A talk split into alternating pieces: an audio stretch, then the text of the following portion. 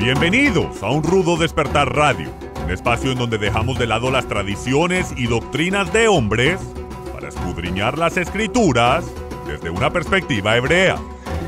Viva una experiencia que desafiará su paradigma religioso y experimente por usted mismo un rudo despertar.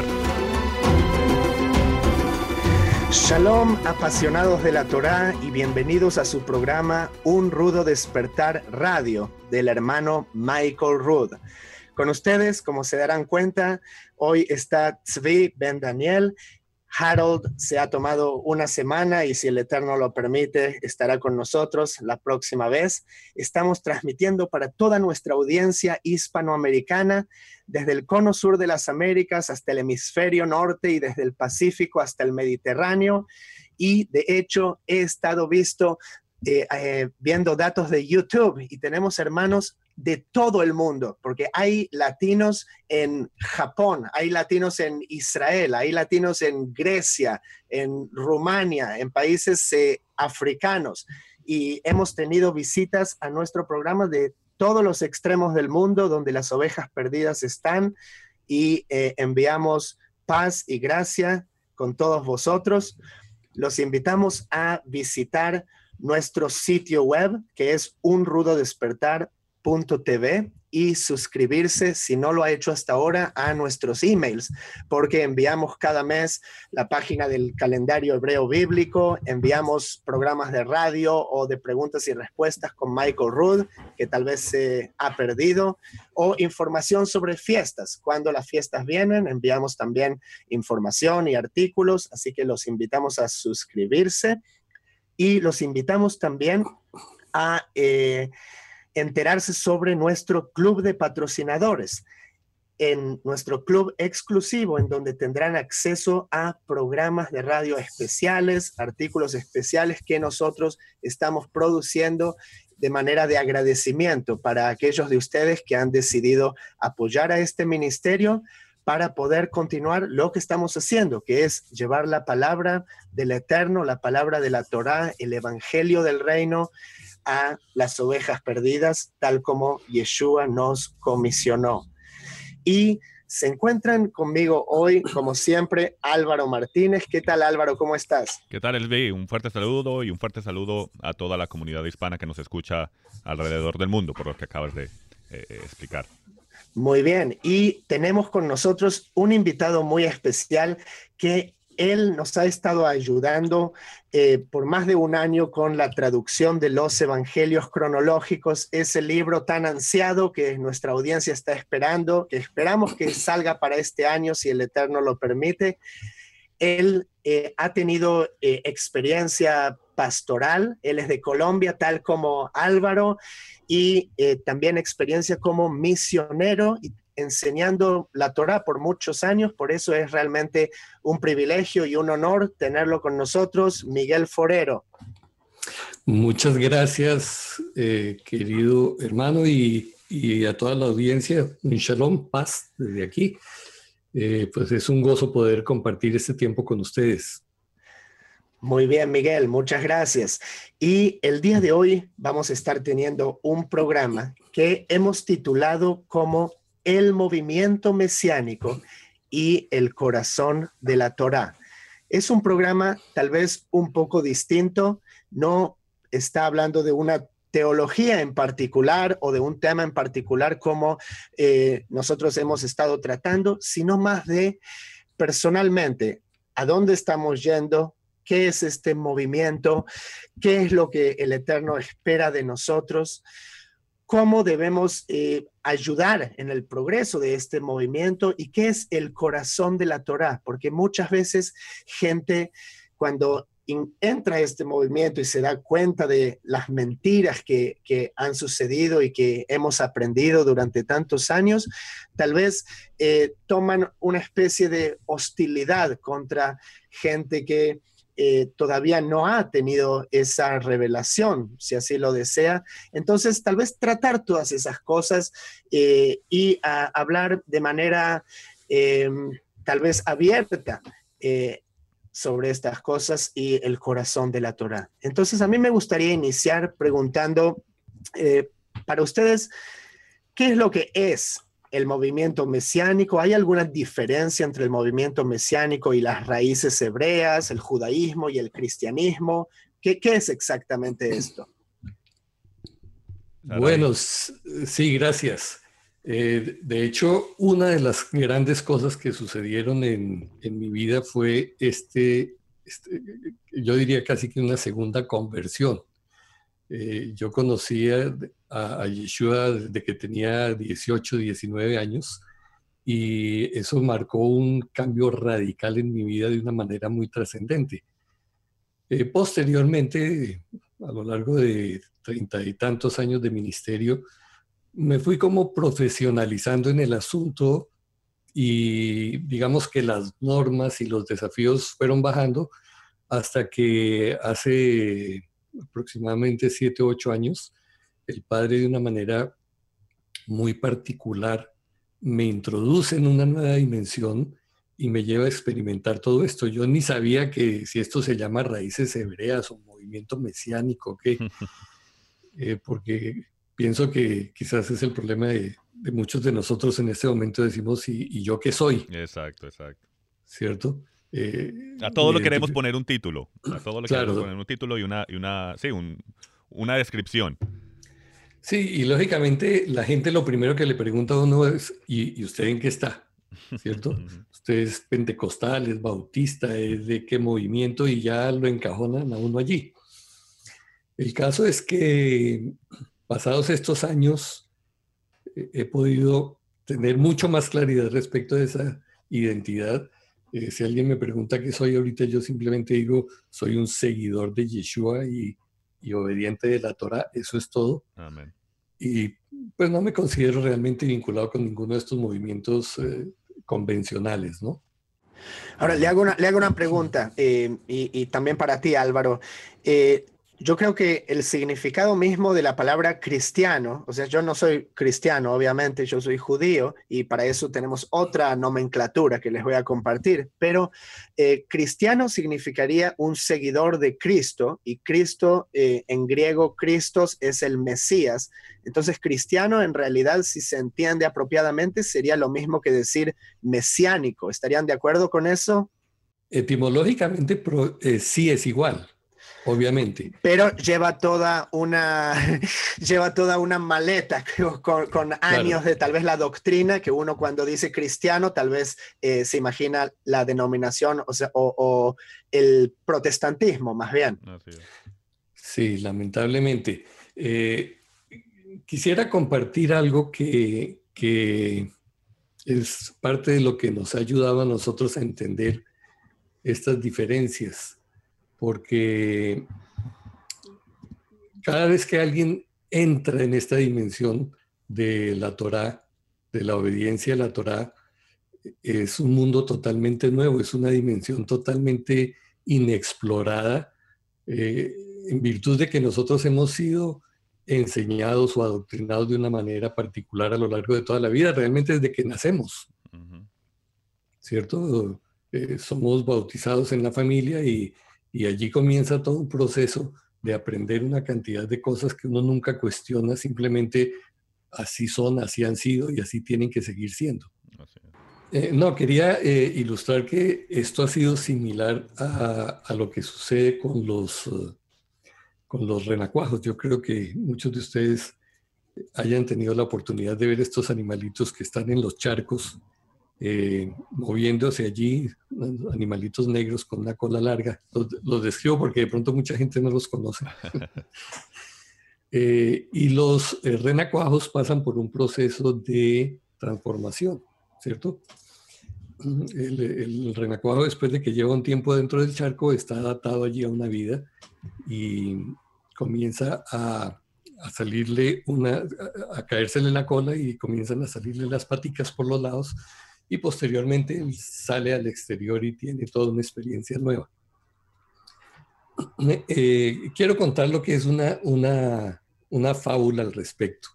Esta es la historia de un, de un renacuajo que se llamaba Tomás, vivía en su entorno dentro de ese charco, acostumbrado a, a comer las algas que había allí en situaciones totalmente controladas, la comida tradicional, un medio húmedo, mojado todo el tiempo, ¿cierto? Eh, respiración branquial, etc. Pero Tomás experimenta esa metamorfosis. Un día se, comienza a volver raro, los demás lo observan y, y sencillamente un día desaparece. Y lo que pasa es que Tomás sale a una dimensión nueva y diferente. Entonces ahora experimenta el aire, experimenta el calor, experimenta que hay lugares secos, que hay comida viviente, porque eh, ve una mariposa por allí, un gusano, y lanza su lengua y se lo come y lo encuentra muy apetitoso. Eh, él lo encuentra así, pues. Eh, la brisa la siente sobre su piel y entonces él muy emocionado vuelve al charco y se mete en el charco y les dice, mis hermanos, les digo que he encontrado algo maravilloso. Todos lo miran con desconfianza, diciéndole, ¿este qué le pasó? Porque sí es la voz de él, pero este tipo le sucede algo raro. Y cuéntenos a ver qué es lo que nos trae de nuevo. Dice, mire, allá afuera hay aire. Y comienzan los murmullos entre ellos, ¿cómo así que aire? Tráiganos un poco de aire para ver qué es eso. Eh, bueno, no lo puedo traer, pero se puede experimentar el, calor, el calor del sol en la piel. Eh, ¿Calor? Eh, ¿Por qué no nos traes un poco de calor? Y viene otra vez la, la, crítica y el, y, el murmullo alrededor de él, y así con cada cosa que él iba compartiendo. Finalmente Tomás eh, llega a la convicción de que, oiga, a menos de que esta gente experimente esa transformación, no van a entender de qué estoy hablando. Y es muy similar a lo que nos ha ocurrido a nosotros, ¿no? Porque nosotros entramos en esta dimensión de vivir por las leyes del reino, de la Torá, pero no tenemos muchas veces las palabras para explicarle a la gente de una manera eh, clara los argumentos apropiados para convencerlos a ellos de la existencia de esta dimensión. Así es, así es.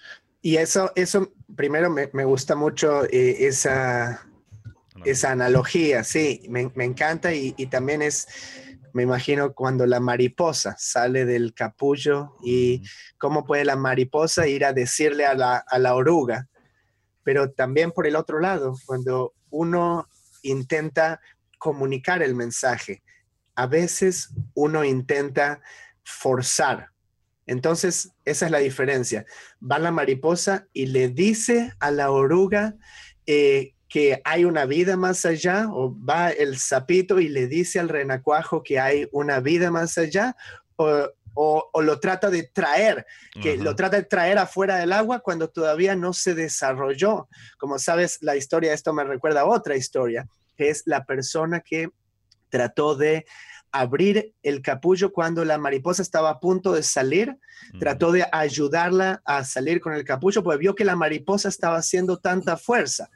Entonces, luego de haberle ayudado, la mariposa, al no tener que ejercer esa fuerza, sus alas no fueron lo suficientemente fuertes para volar y terminó muriendo.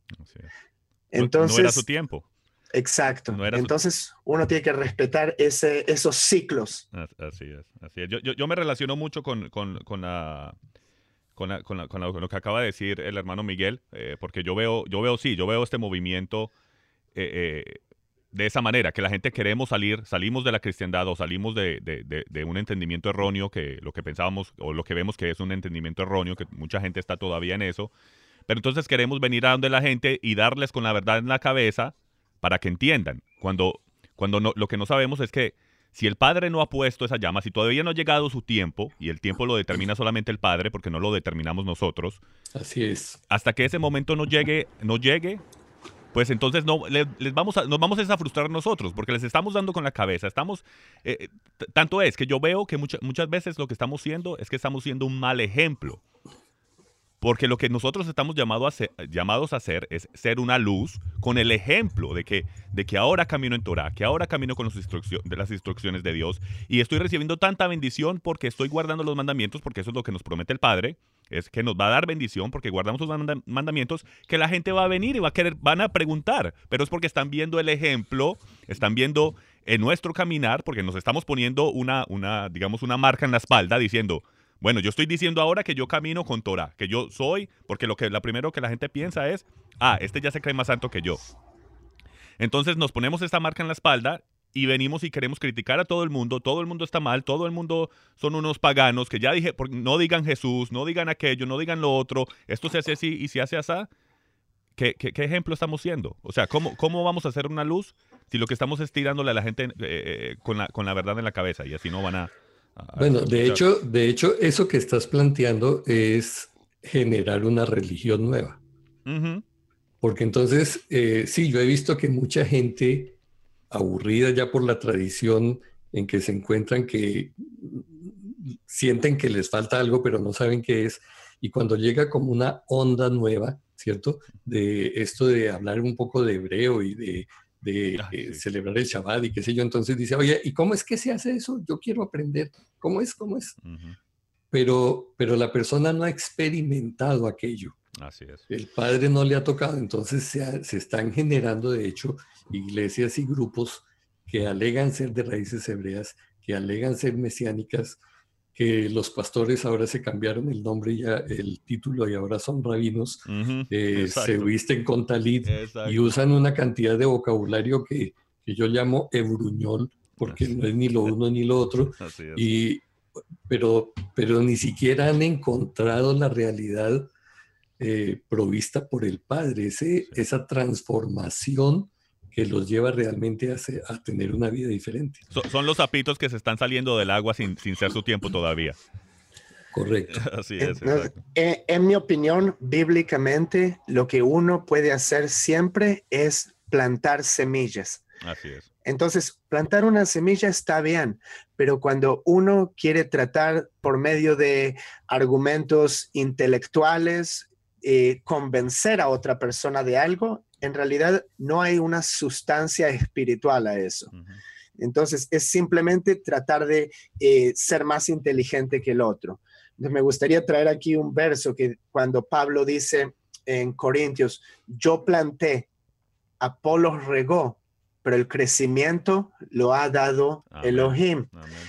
Así que ni el que planta es algo, ni el que riega, sino Elohim que da el crecimiento.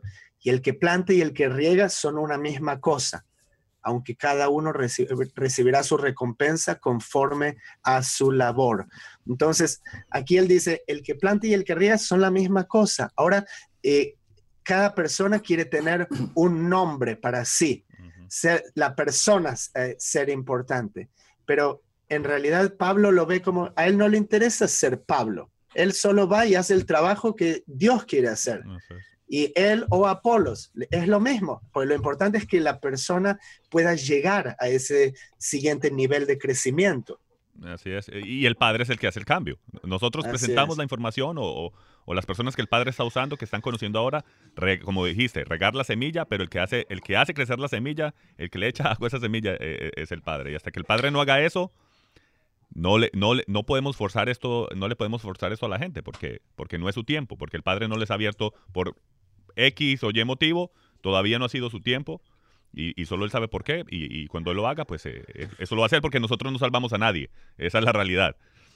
Así es. Así es. Esto, eh, creo que esto nos introduce en otro, en otro aspecto bien interesante que es el de la evangelización, porque parte de la preocupación de los que hemos entrado en este camino es que como se nos había enseñado que debíamos salir y, a, todo el que se nos cruce hablarle de, Jesús, hablarle de Yeshua en ese tiempo, de Jesús en ese tiempo.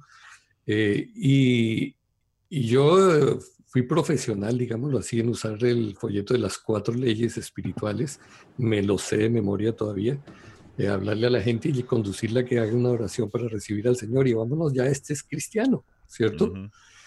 Pero resulta que ahora yo me he encontrado con que ese, ese sistema no funciona.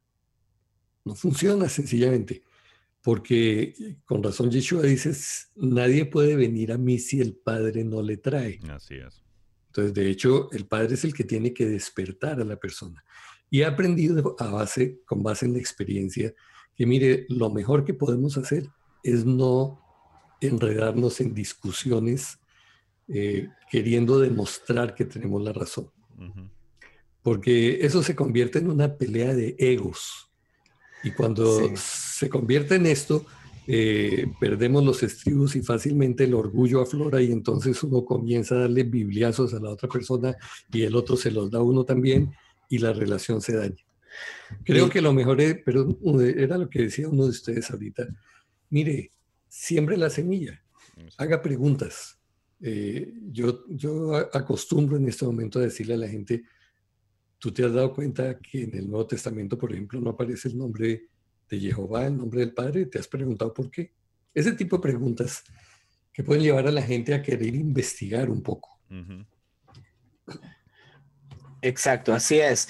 Eh, y yo noto también que hay un periodo que para muchas personas es natural, yo creo que yo lo viví, que es que cuando se nos abren los ojos a la Torá, y también depende, yo creo, por la edad que esté pasando cada uno, pero yo veo esto como un patrón, que gente que ve la verdad de la Torá se vuelve inmediatamente, em, así como que se eleva a un nivel más alto que otras personas que no lo han visto. En lugar de eh, entender que el jardinero plantó semillas en el campo, todas las semillas son iguales, pero unas crecieron eh, o brotaron después de tres días y otras brotaron después de cuatro días o de cinco días. Y eso no hace a una semilla mejor que la otra, porque tal vez la otra va a crecer más alto o dar más fruto que nuestra semilla. Entonces, yo creo, y, yo también lo he hecho y soy culpable de eh, haberme vuelto así, de condenar gente o condenar otras creencias o otros entendimientos. Y eso es en realidad lo que nos hace dar cuenta qué tan en la carne nosotros mismos vivíamos. y, el, y el objetivo de la Torah, y Pablo enseña mucho sobre eso, es de que la carne muera. Entonces, eh, yo creo que está bien si vamos por una etapa así, que toma un tiempo, yo creo que puede tomar un año tal vez, dos años, pero hay gente que tal vez como que se queda ahí mucho. Y eso lo que hace al fin y al cabo es que nosotros mismos no podamos progresar. O sea, es un detrimento para nosotros mismos, no para los demás. Así es, así es. Y, yo, y yo, otra cosa que yo veo también mucho es que cuando la gente que, como dijiste, entra en esto, empiezan ya a, sentirse en un nivel más elevado y no lo, no, sé, no, no, no lo quiero decir como en, sentido de crítica, pero yo veo mucha gente ahora que están en, en, las raíces hebreas, raíces cristianas, eh, eh mesianismo, lo, como lo quieran llamar. Pero entonces empiezan, todo ya lo quieren hablar en hebreo. Ya todo es en hebreo. Y como dijo el hermano Miguel anteriormente, muchas veces hasta ni siquiera, o sea, ni, ni, ni lo dicen bien por un lado ni por el otro. El problema que yo tengo con eso, y yo de nuevo, no lo estoy diciendo en, el sentido de, que, como una crítica fuerte, pero sí en el sentido de que estamos diciendo, hablando todas estas cosas en hebreo que nadie está entendiendo. O sea, nuestro llamado, si nosotros salimos de la cristiandad, yo, estoy, yo digo que el 99.9% de las personas que nos están escuchando ahora mismo son personas que, que, que están saliendo de la cristiandad o son cristianas o como lo quieran llamar. Pero entonces empezamos, ya todo lo ponemos en, en hebreo. Cuando nosotros, nosotros nos tenemos que relacionar con nuestros hermanos que no han salido todavía, que los que, los que queremos atraer a las raíces hebreas de nuestra fe o a la Torah, voy a decirlo así, porque esta es la palabra más clara que, eh, la definición más clara. Queremos que entren en la Torah, en las instrucciones de Dios. Entonces, si estamos hablando en hebreo, no van a entender nada.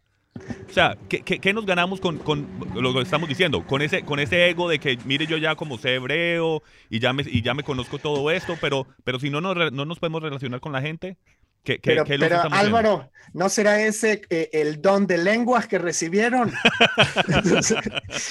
no, no, creo.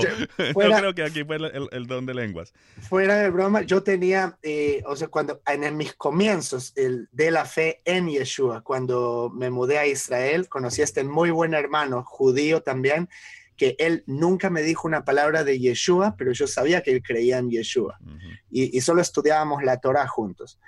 Eh, pero ahora, esta persona, que yo como tal vez me inicié en la fe eh, gracias a él o con él, eh, él se volvió así fanático de eh, no decir palabras, entre comillas, paganas. Y mm. lo que sucedió es que la mitad del vocabulario español, hay palabras que se pueden trazar etimológicamente a palabras paganas. Le doy un ejemplo simple, la palabra pan era un dios. Entonces usted ahora no puede comer pan, tiene que comer lejem. Entonces va a la tienda y le dice, ¿me puede dar un kilo de lejem? Entonces, eh, todas cosas así, no puede decir la palabra tiempo, hay un dios romano, tempo, cronología del dios Cronos. Entonces, son todas palabras que tienen que ver con cultos paganos. Pero esa es nuestra lengua. Nosotros, eh, esto es Babilonia. La restauración todavía no ha tomado lugar. Cuando todos volvamos al Gan Eden, entonces nosotros nos tenemos que adaptar al tiempo y la sociedad en que vivimos para poder ser funcionales. Porque si una persona se vuelve tan cerrada, y yo me estaba volviendo así de una manera, eh, y, y estoy agradecido que pude salir de eso, porque nos va a llevar a graves juicios y prejuicios contra nuestros hermanos y nos va a llevar a un punto donde nos va a ser difícil relacionarnos con otras personas, ya sea en ambiente social o laboral o familiar. Eh, y eso no es algo que edifica, eso no es algo que le da gloria a Dios. Así como Pablo dijo, con los, con, los, con los judíos soy judío, con los romanos soy romano, con los griegos soy griego. No está diciendo que él no se está convirtiendo o, volviéndose pagano, sino que se está relacionando en lenguaje y en comunicación en, en donde ellos están. Está, está entendiendo en donde ellos están y está hablando con ellos en un idioma que, que ellos pueden entender. Eh, eso está en eh, Primera de Corintios 9:20 y lo tenía aquí abierto, pues me encanta ese pasaje. Dice, me he hecho, y me costó entenderlo a mí al principio, me costó y no sabía si yo podía estar de acuerdo con esto, pero escuche y, tiene sentido lo que él dice. Dice, me he hecho a los judíos como judío para ganar a los judíos, a los que están sujetos a la ley, aunque yo no esté sujeto a la ley, como sujeto a la ley para ganar a los que están sujetos a la ley. ¿okay? Entonces está hablando ahora de ser como judío, está hablando obviamente de la ley de hombres. Él era fariseo, él no está hablando de la Torah, él tiene Torah. Pero lo que él está explicando es, si yo voy a hablarle a un judío, yo vivía en Israel, yo no le voy a hablar al judío empezando diciendo, el Talmud es una basura y recibía a Yeshua como el Mesías. Eso no tiene sentido. Ya estoy cerrando la puerta que él nunca lo va a poder orar. En cambio, voy a hablar del Talmud, de la sabiduría que se encuentra en el Talmud, de los comentarios rabínicos de gente que vio a Isaías 53 como el siervo sufriente y el Mesías que debía venir. Y hay muchísimos comentarios de distintas personas en el Talmud. Entonces, ¿significa que tengo que tomar esta ley sobre mí, que es ley de hombres, y no es de la Torah que fue agregada? No, no significa eso. Pero si voy a hablar con audiencia judía, voy a hablar desde esa perspectiva. Si voy a hablar con audiencia cristiana, no les voy a empezar enseñando eh, del, lo que llaman el Antiguo Testamento, sino que les quiero mostrar de las cartas de Pablo como él dice que hay que seguir cuidando la Torah.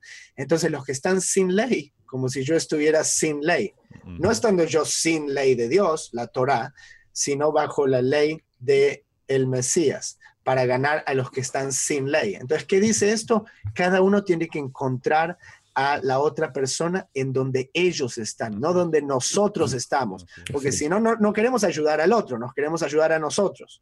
Así es. Y yo, yo por eso estoy convencido que Estoy, yo estoy convencido que el reino del norte de Israel fue disperso por ese mismo propósito, porque Dios, el Padre quería que fueran una, que, que Israel fuera una, una, luz, fuera un ejemplo, una, y, lo sembró como semillas por el resto del mundo, y esas semillas crecieron y se pueden relacionar con, la, con el colombiano, se pueden relacionar con el argentino, con el español, con el eh, ucraniano, porque estas semillas están creciendo y fueron llamadas a ser una luz. Entonces, ¿y cómo son una luz? Todos relacionándose con su cultura, no todos volviéndose judíos y ya todos eh, eh, se quieren hacer judíos y, creen que, porque no todo el mundo llega de esa manera, definitivamente que no. Sí, de hecho yo creo que en la creación de Dios es evidente la variedad. Amén. Entonces Dios no quiere que todos estemos uniformados hablando de la misma manera, porque incluso el libro del Apocalipsis nos habla de que al final había una gran multitud de todas las naciones y lenguas. Así es. Alabando al, Cordero. Entonces, eh, esas diferencias que el Padre mismo ha permitido, tanto de cultura como de lengua, como de tantas otras cosas, no son malas, no son antibíblicas. Precisamente muestran la grandeza del Padre. Y a nosotros nos corresponde eh, mirar todo esto a la luz de la Torah, conservar aquellas cosas que son buenas, desechar aquello que va en contra de la Torah, pero no podemos tirar todo a la basura. De hecho, ahora que eh, nuestro hermano mencionaba las palabras aquellas, me acordaba de alguien que decía, no, el libro de Santiago no se le puede llamar Santiago porque San es una palabra de, católica para los santos, entonces es llamado el libro el libro de Tiago. ¿Sí? Entonces dice, hablan en el libro de Tiago y, ese, ¿qué libro es? Exacto. ¿Quién, ¿Quién, le está entendiendo? Imagínese una persona que está apenas le está tratando de que lo está tratando de evangelizar y le dice el libro de Tiago. Y va a pensar, este está leyendo otro, otra Biblia. Esto no. ¿Quién sabe qué sí? La apócrifa, la apócrifa. exacto, exacto. Ahora, de hecho, yo sí, yo eh, soy consciente de que no todas las palabras, ahorita ya trabajando en esto de traducción, eh, uno se da cuenta de eso, no todas las palabras tienen el equivalente eh, dinámico y conceptual en la otra lengua, ¿cierto? Y a veces toca usar ciertos eh, palabras o sonidos o transliteraciones a las otras lenguas. Entonces, eh, es el caso de, la palabra espíritu, que espíritu en, español, eh, dentro del ambiente cristiano, pues todos entendemos más o menos que tiene que ver con la dimensión de donde Dios habita y tiene que ver con, el Padre.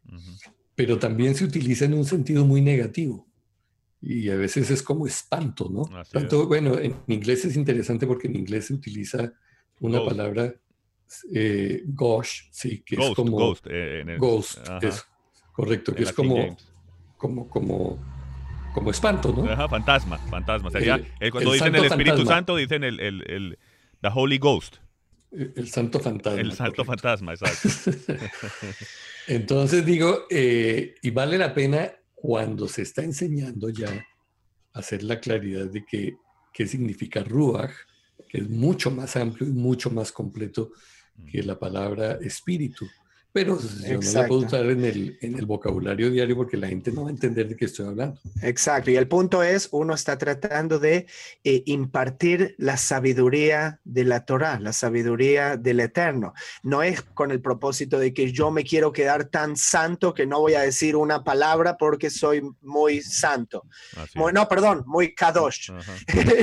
Entonces, eh, entonces, eh, claro que sí, o sea, y, más que nada entrando en lo que es eh, los nombres de Elohim, el nombre de Jehová, claro que uno quiere enseñar eso y, es mucho más elevado que eh, las palabras que tenemos en español, que son tan limitadas, pero es con un propósito de que nos importa nuestro prójimo, que, queremos que él entienda algo, eh, que, que, progrese, no que, oh, no, no hagas esto porque es, e, eso es legalismo. Eso mismo es, legalismo. Exacto, exacto. Y, y, yo lo, y yo lo encuentro mucho, uh, discúlpenme que los interrumpe muchachos, eh, eh, lo he encontrado mucho recientemente, bueno, desde que entré en las raíces, en la, en la, en la Torah, eh, con la gente cuando, que dicen que, que, no, que ya no se puede decir Jesús, que Jesús es un nombre pagano, que significa ahí está el caballo o alguna cosa así porque transliteraron las palabras, que me parece eh, completa, de nuevo, o sea, yo no puedo llegar a donde una persona que le quiero enseñar estas cosas, le quiero enseñar qué significa en verdad el nombre de nuestro Mesías, que es Yeshua, y explicarle, pero no le puedo entrar diciéndole Yeshua esto, Yeshua lo otro, y orar en el nombre de Yeshua y todo esto, tengo que estar, llegar a donde Él está. Tengo que decir Jesús, porque primero que todo no es un nombre pagano, no es un nombre falso, no estoy hablándole a otro Dios. Eso, eso está completamente sacado fuera de contexto. Y es la única manera que me puedo relacionar con esa persona, que le puedo, le puedo dar a entender que estamos hablando de la misma persona, que Yeshua, Jesús es en verdad su nombre hebreo es Yeshua y así, y así es que viene la, situación y, se transliteró, pero no lo puedo entrar diciéndole que está diciendo que está pronunciando un nombre pagano, porque si yo dentro de esa manera cierro la puerta inmediatamente. totalmente de acuerdo con eso. Y bueno, es que sí, adelante Miguel. Perdón, de hecho, eh, Yeshua no hizo de su nombre un gran problema. Porque en el pasaje aquel en Mateo, cuando dice muchos me dirán en aquel tiempo, él no dijo muchos me dirán eh, Yeshua y yo, me dirán Jesús y yo, no, yo, usted me está llamando mal y por eso no le respondo, ¿cierto? Dice, muchos me llamarán Señor, Señor, y yo les diré, O sea, el asunto del nombre no era trascendental en la relación con, con Yeshua, él no, nunca lo consideró así. Pero obviamente cuando uno ya adquiere el conocimiento de cuál es el nombre de, verdadero de Yeshua, que tiene un significado precioso, eh, para mí es mucho más expresivo y más valioso usarlo. Pero de hecho, si yo eh, estoy con personas que no lo conocen, no tiene sentido. Exacto. Incluso cuando me invitan a dar alguna charla o algo, eh, en algún momento yo menciono, mire, el nombre verdadero de Jesús es Yeshua. Y dentro de la charla, si acaso, lo uso un par de veces, pero me mantengo usando el que la gente conoce, para evitar esas inconveniencias, ¿no? Exacto. Me gustaría preguntarles algo que tal vez es eh, personal y yo creo que todos no tienen que estar de acuerdo en esto, pero es una pregunta que mucha gente hace, que es cuando uno empieza a observar la Torah, uno empieza a cuidar Shabbat, uno debe dejar de ir a la iglesia, o sea, si no tiene una congregación, si no encontró una congregación mesiánica, ¿qué piensan ustedes? ¿Cómo fue su experiencia? Eh, bueno, déjame yo me adelanto aquí, entonces, perdóneme Miguel. No, sigue, sigue, tranquilo. Eh, yo personalmente, y de nuevo, como dijo Esbi, esto es mi, mi decisión personal o, mi, mi, punto de experiencia. vista. Mi, experiencia y mi punto de vista. Hay situaciones en las cuales cuando usted empieza a, a declarar y a mostrar que usted está siguiendo la Torá y que, y que usted sigue los mandamientos y esto, en muchas iglesias lo van a echar. Punto. hay gente que se está completamente en contra y lo van a sacar. De eso no hay. Entonces ahí no hay nada que hacer. Ahí no, no, usted no tiene opción ahí, se tiene que ir. Pero hay en otras, en otras iglesias, en otras situaciones, como me pasó a mí personalmente, que no me sacaron. Me, yo, estaba ahí todavía y, y, el padre, y el padre me usó para cambiar esa iglesia. Gracias, gracias a que el padre me, yo tenía una muy buena influencia con el pastor y yo estaba conociendo estas cosas, el padre me usó de, tal manera que le pude impartir estas cosas al pastor, aunque hubo choque, obviamente hubo choque al principio y, no, y esto está mal, que están judaizando y todo esto, pero eh, siguió la insistencia y mire, no, pero compartí información y todo esto, y hoy en día esa congregación es completamente, eh, eh, siguen la Torah, siguen las fiestas, guardan el Shabbat, y, hacen y siguen la, la, Torah como, como nosotros lo estamos haciendo. Entonces yo, yo no le recomiendo a la gente que se vayan de la iglesia si no los están echando. Porque, ¿qué tal si el Padre los va a usar para hacer una luz en ese lugar? Entonces sería erróneo, sería eh, equivocado de nuestras partes darles la espalda y decir estos paganos y, nos, y me voy. Porque nosotros acabamos de salir de ahí. O sea, ¿por qué vamos a criticar a la gente cuando estábamos ahí hace unos días, hace unos meses, hace un año, hace dos años? Entonces, si tienen la oportunidad de reunirse en el Shabbat, guarden su, guarden su Shabbat, pero si tienen posibilidad de reunirse el domingo también, Pablo lo hacía. Pablo, Pablo predicaba hasta los domingos. O sea, no es que el domingo es un día pagano. Es, un día del Señor como todos los otros días. el, reunirse en el domingo no significa que usted está, que usted está adorando un Dios pagano. Más, más ahora sabiendo la verdad y sabiendo que usted quiere tocar a sus hermanos, que quiere ser una luz para sus hermanos cristianos, y cómo lo va a hacer si se va a alejar. No, sea una luz, comparta, y si lo dejan compartir, genial, y de pronto el padre cambia una congregación, de pronto unas cuantas personas, y si lo echan, pues lo echan, y, y, empieza a guardar el Shabbat en su hogar y, y, siga siendo una luz. Pero yo no le recomiendo a la gente que se vaya, yo le recomiendo a la gente que traten de ser una luz, y si, si se puede, y si no, pues, pues no se puede. ¿Qué, qué más van a hacer? Sí, yo creo que, una de las cosas que necesitamos motivar a la gente que está alrededor nuestro en estas congregaciones es que piensen un poco, porque nosotros hemos sido, eh, eh, utilizo la palabra adoctrinados a lo largo de nuestra vida, no necesariamente con malas intenciones.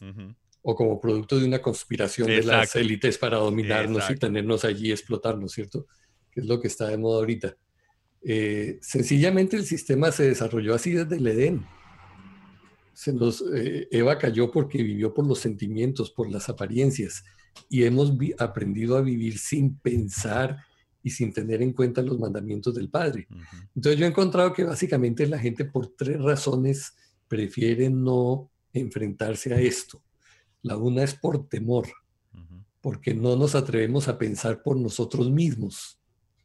Eso implica tener que investigar. evaluar, tomar decisiones con responsabilidad. Entonces, no, no, no, mire, yo en eso, eh, yo estoy dedicado a otra cosa, mejor lo dejo quieto. La segunda razón es por comodidad, ¿cierto? Porque dice, eh, pues los que están en posiciones de poder y liderazgo, para eso han estudiado, para eso les estamos pagando, entonces ellos son los que deben investigar y decirnos cómo son las cosas. Y si yo tengo una duda, voy y le pregunto qué es lo que nos sucede a la mayoría cuando trata uno de hablar con alguien y le dice, déjeme que yo voy a hablar con mi pastor. Y va donde su pastor y le dice, ¿el Shabbat se guarda o no se guarda? Y él, pues ya sabemos lo que le responde. Y esa fue su respuesta. Y ya se quedó cómodo con eso. Y la tercera, pues, es la conveniencia. Porque es más fácil seguir a la mayoría. Y cuando uno se sale del montón, se convierte en una amenaza para el sistema tradicional.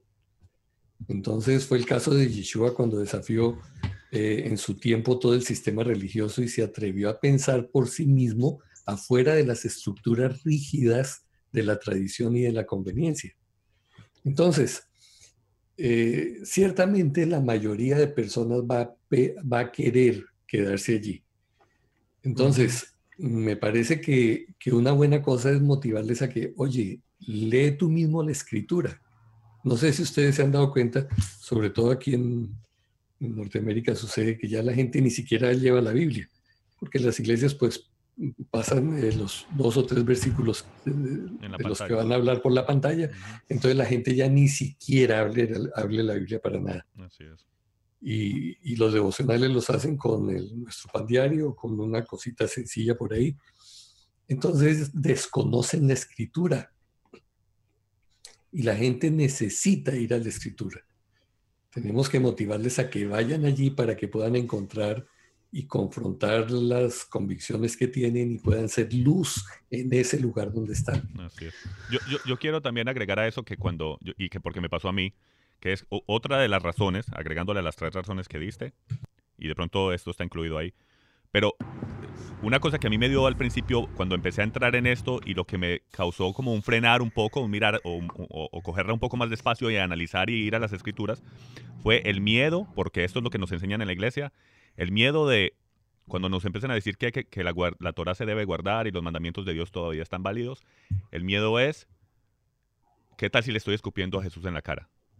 ¿Qué tal si... Eh, ah, que el, sacrificio de Dios es suficiente, de Yeshua, de Jesús es suficiente. Entonces, si usted empieza a guardar, si usted empieza a guardar Torah, significa que para usted el sacrificio de Jesús no es suficiente y, se maldice. Entonces, ese es un miedo que yo veo mucho porque, de nuevo, eh, personalmente me pasó que ahí, fue cuando me frené un poco. Dije, bueno, ¿será que si yo empiezo a guardar Torah, le estoy escupiendo a Jesús en la cara en verdad y estoy desechando el sacrificio que él hizo?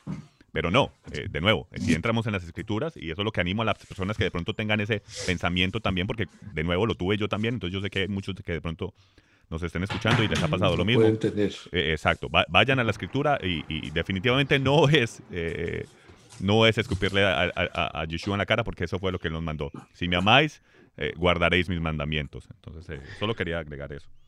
Muy bien. en mi caso, ustedes saben que yo no, no, crecí en la iglesia, y estando en Israel, yo siempre fui muy abierto. Si, si voy a, un, Shabbat al, al Beit Knesset, a la sinagoga, y oro con el Sidur, con el libro de oraciones, estoy bien. Y si voy con eh, una congregación mesiánica, estoy bien.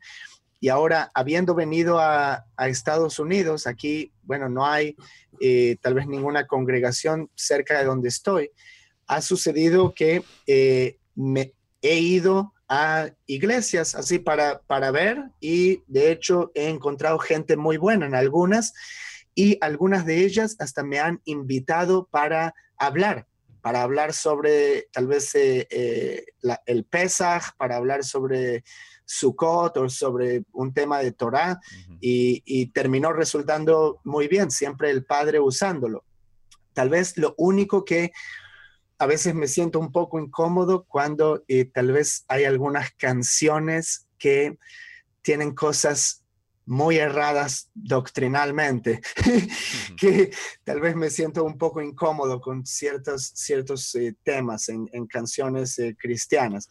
Pero fuera de eso, a mí me parece que uno tiene que estar abierto a ir y compartir en cualquier lugar, no importa si es un lugar donde vive eh, gente que no tiene hogar o un orfanato o en la calle con una persona o en el supermercado o en una iglesia, en una sinagoga, en un templo budista, en donde sea. Entonces, eh, uno tiene que tener en cuenta que Yeshua, que vivió en un nivel de santidad extremo, él se juntaba con personas que los fariseos y otras facciones de su tiempo decían, ¿cómo esta persona, esa persona no es seria? Yeshua no, no es serio, él no, no es una persona santa, pues si no, no podría estar comiendo con esta resaca de la sociedad.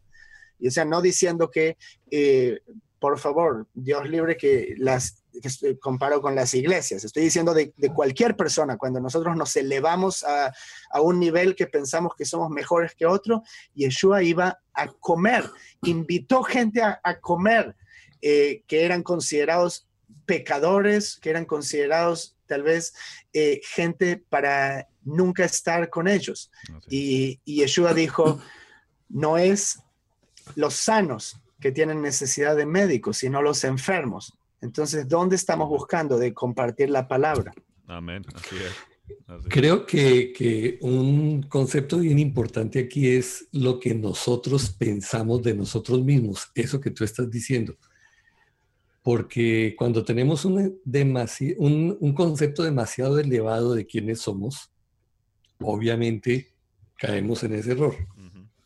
Pero eh, si, si tenemos presente en nuestra mente que eh, el hecho de que estemos aquí viviendo no es acerca de conseguir lo mejor para nuestra vida, ¿cierto? Es, estamos aquí porque Dios tiene un propósito con nosotros. Amén.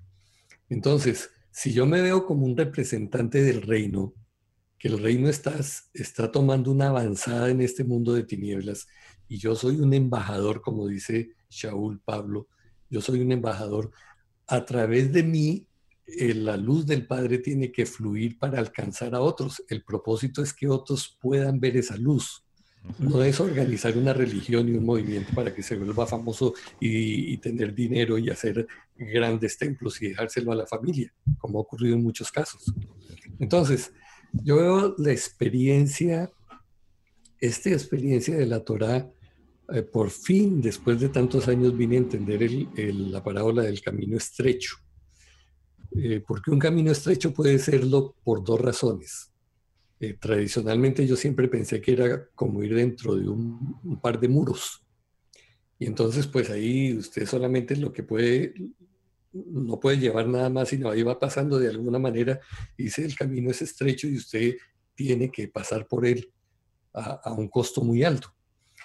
Pero ahorita he entendido que el camino estrecho puede serlo de otra manera. Es como el camino que va por la cresta de una montaña, que también es estrecho, pero no tiene esos muros al lado. Lo que tiene son abismos al lado. Y yo diría, de un lado está, voy a atreverme a llamarlo así, de un lado de, un lado de la colina está el cristianismo y del otro está el judaísmo convencional, o sea, las dos religiones desarrolladas por hombres. Y si uno se descuida un poquito, comienza a resbalarse ya sea por el uno o por el otro. Y el Padre nos llama a que nosotros vivamos centrados en el camino de la Torah, eh, siendo capaces de discernir eh, en qué momento podríamos estarnos deslizando para evitarlo así y mantenernos como una luz para los demás. Pero no podemos perder de vista el concepto de que nuestro propósito aquí es ser luz para que otros puedan encontrar esa verdad. Y, Muy bien. y eso comienza con, con, con, humildad, como, como estábamos diciendo. O sea, si usted no tiene humildad, si usted cree que, que, Lo que tenemos que reconocer es que estamos aquí es porque el Padre nos, nos dio ojos para ver y oídos para oír. No porque nosotros seamos muy santos, no porque seamos muy inteligentes, ni nada por el estilo.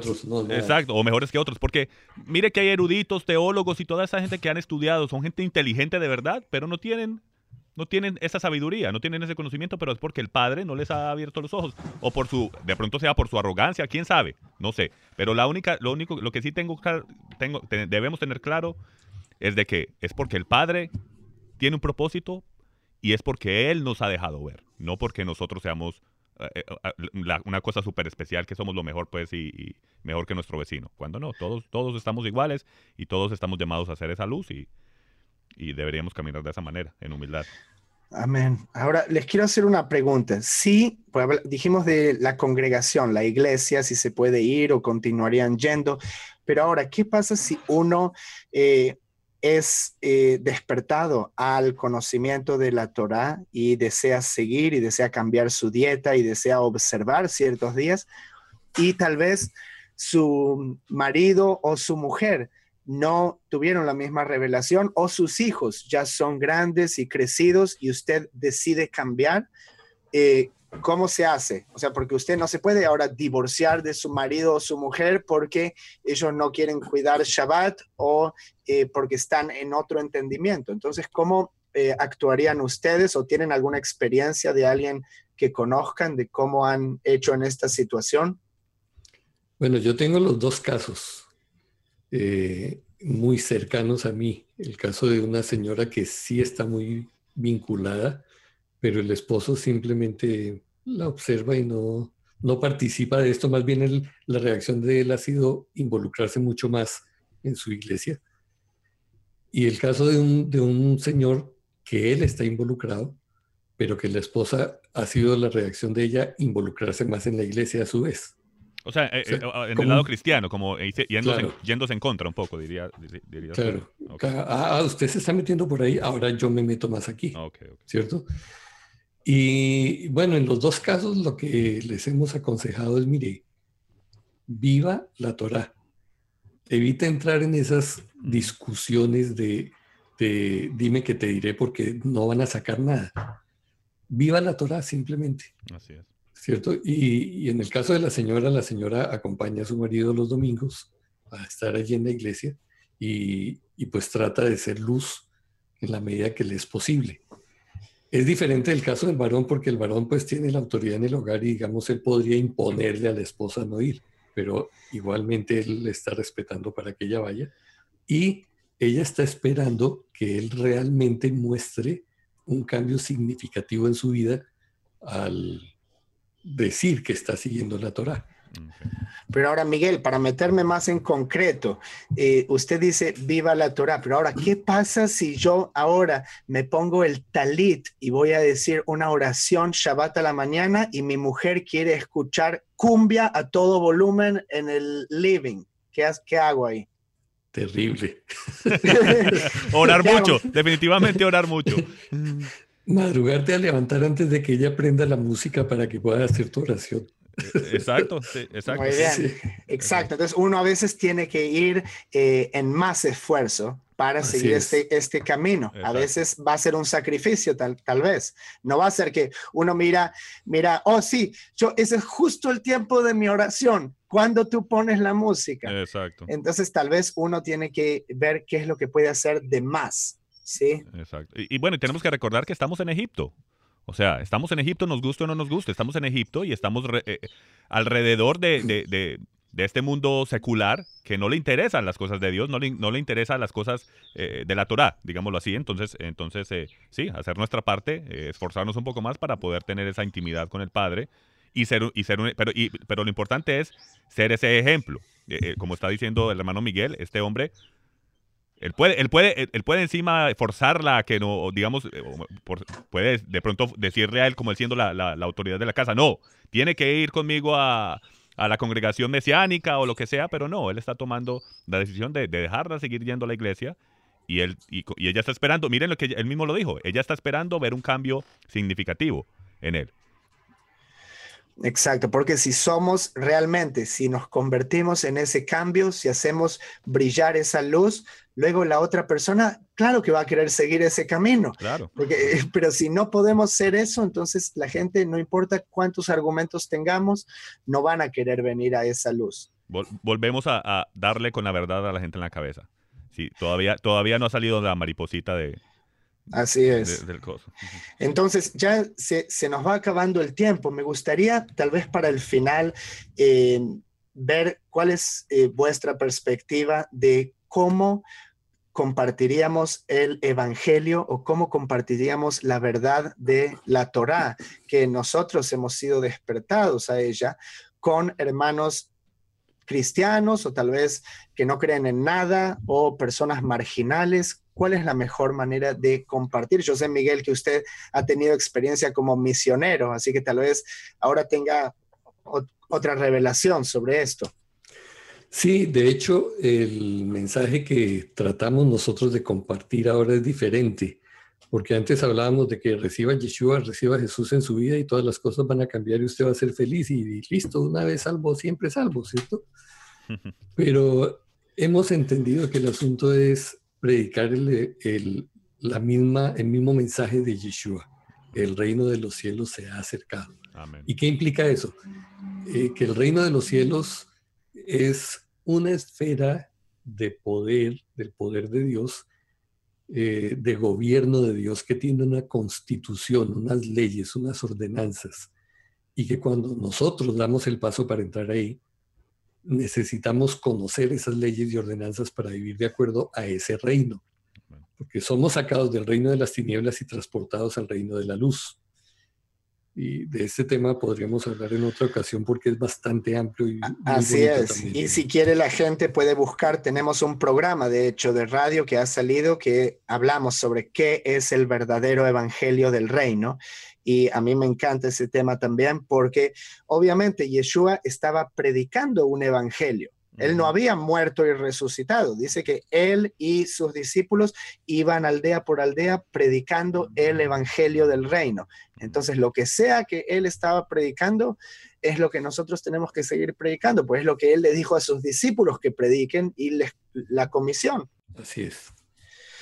Muy bien. Entonces, hermanos, eh, a mí me gustaría agradecerles eh, primero que nada por haber estado conmigo. Me parece un tema muy importante eh, el que tratamos el día de hoy. No me parece que es un tema que debe ser tratado una única vez. Me parece que se debería a diario examinar cuáles son nuestros motivos, cómo estamos compartiendo eh, el Evangelio que Yeshua enseñó, cómo estamos atrayendo hermanos, no a través de palabras solamente, sino también a través de acciones y eh, me encantaría que congregaciones y, grupos eh, hablasen sobre estos temas. Tal vez no siempre eh, es la manera metódica y sistemática de estudiar, estudiar, estudiar, estudiar, estudiar, estudiar, estudiar, estudiar, que eso es muy bueno, pero también examinarnos a nosotros mismos, porque